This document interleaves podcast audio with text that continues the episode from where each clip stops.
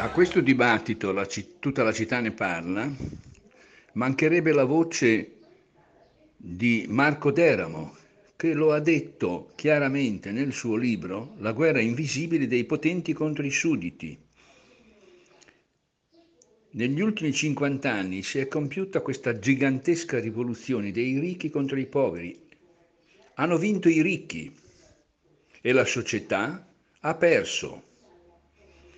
Con il salario o gli stipendi dei lavoratori non c'è più spazio per la rigenerazione della specie umana.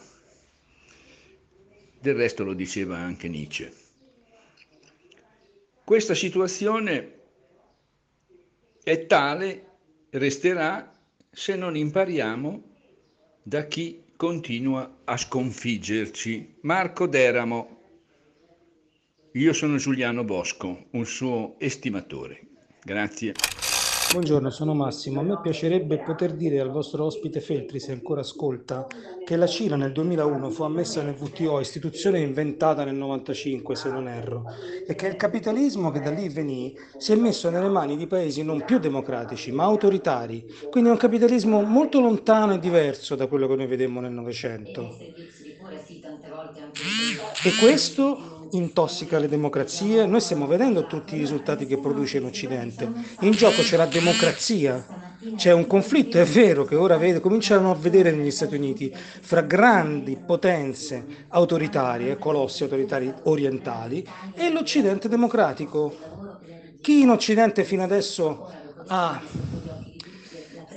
tratto profitto da automazione sregolata, dalla presenza di concorrenza al ribasso portata da paesi in cui non si rispettano i diritti nel mondo del lavoro, da una deregolamentazione della finanza per 20 anni. Beh, è tempo che si fermi perché in gioco non ci sono più. Era tempo che si fermasse anche vent'anni prima che questa deriva non partisse mai, ma oggi non è proprio più sostenibile. Buongiorno. Allora, noi anziani aiutiamo i nostri figli, i nostri nipoti e talvolta i nostri pronipoti, ok? E è vero che noi abbiamo questa pensione che è un'entrata più, più o meno fissa.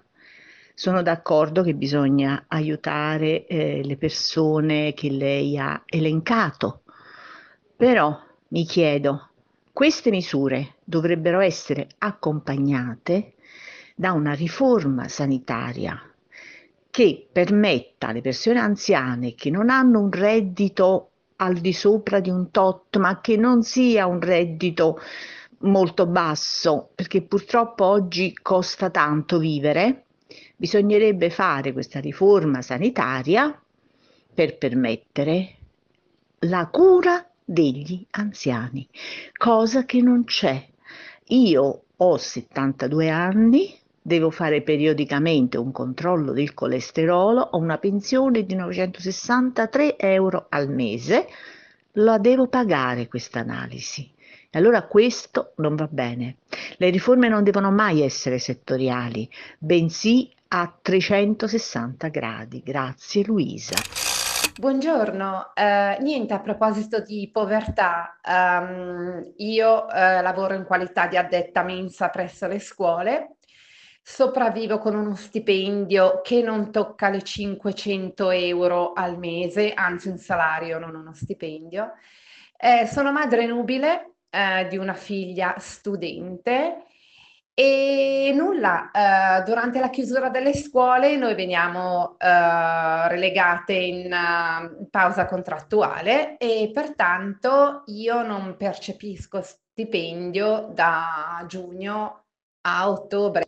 Eh, per fortuna ho le 260 euro aggiuntive del reddito di cittadinanza che mi portano a quasi ehm, a uno stipendio di quasi 700 euro al mese.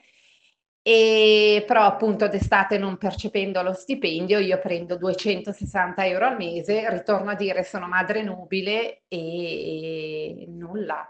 A proposito di povertà, quando verrà tolto dopo i tre anni il reddito di cittadinanza, eh, se avrò difficoltà a inserire mia figlia nella, nell'ambito lavorativo uh, si può lasciare una mamma e una figlia a sopravvivere a meno di 500 euro al mese per nove mesi l'anno?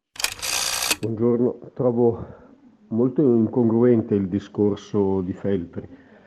Io credo che non si possa dire genericamente che sono poveri i giovani, sono poveri i giovani delle famiglie povere.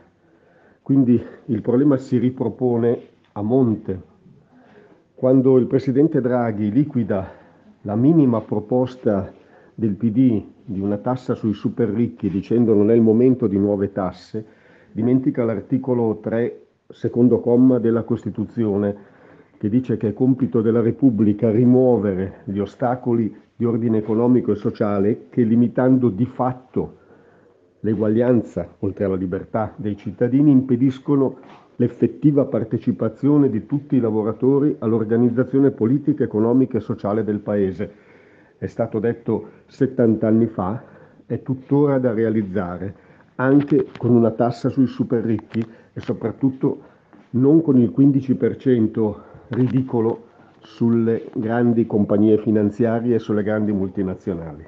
Pier Borsotti, Villa d'Ossola.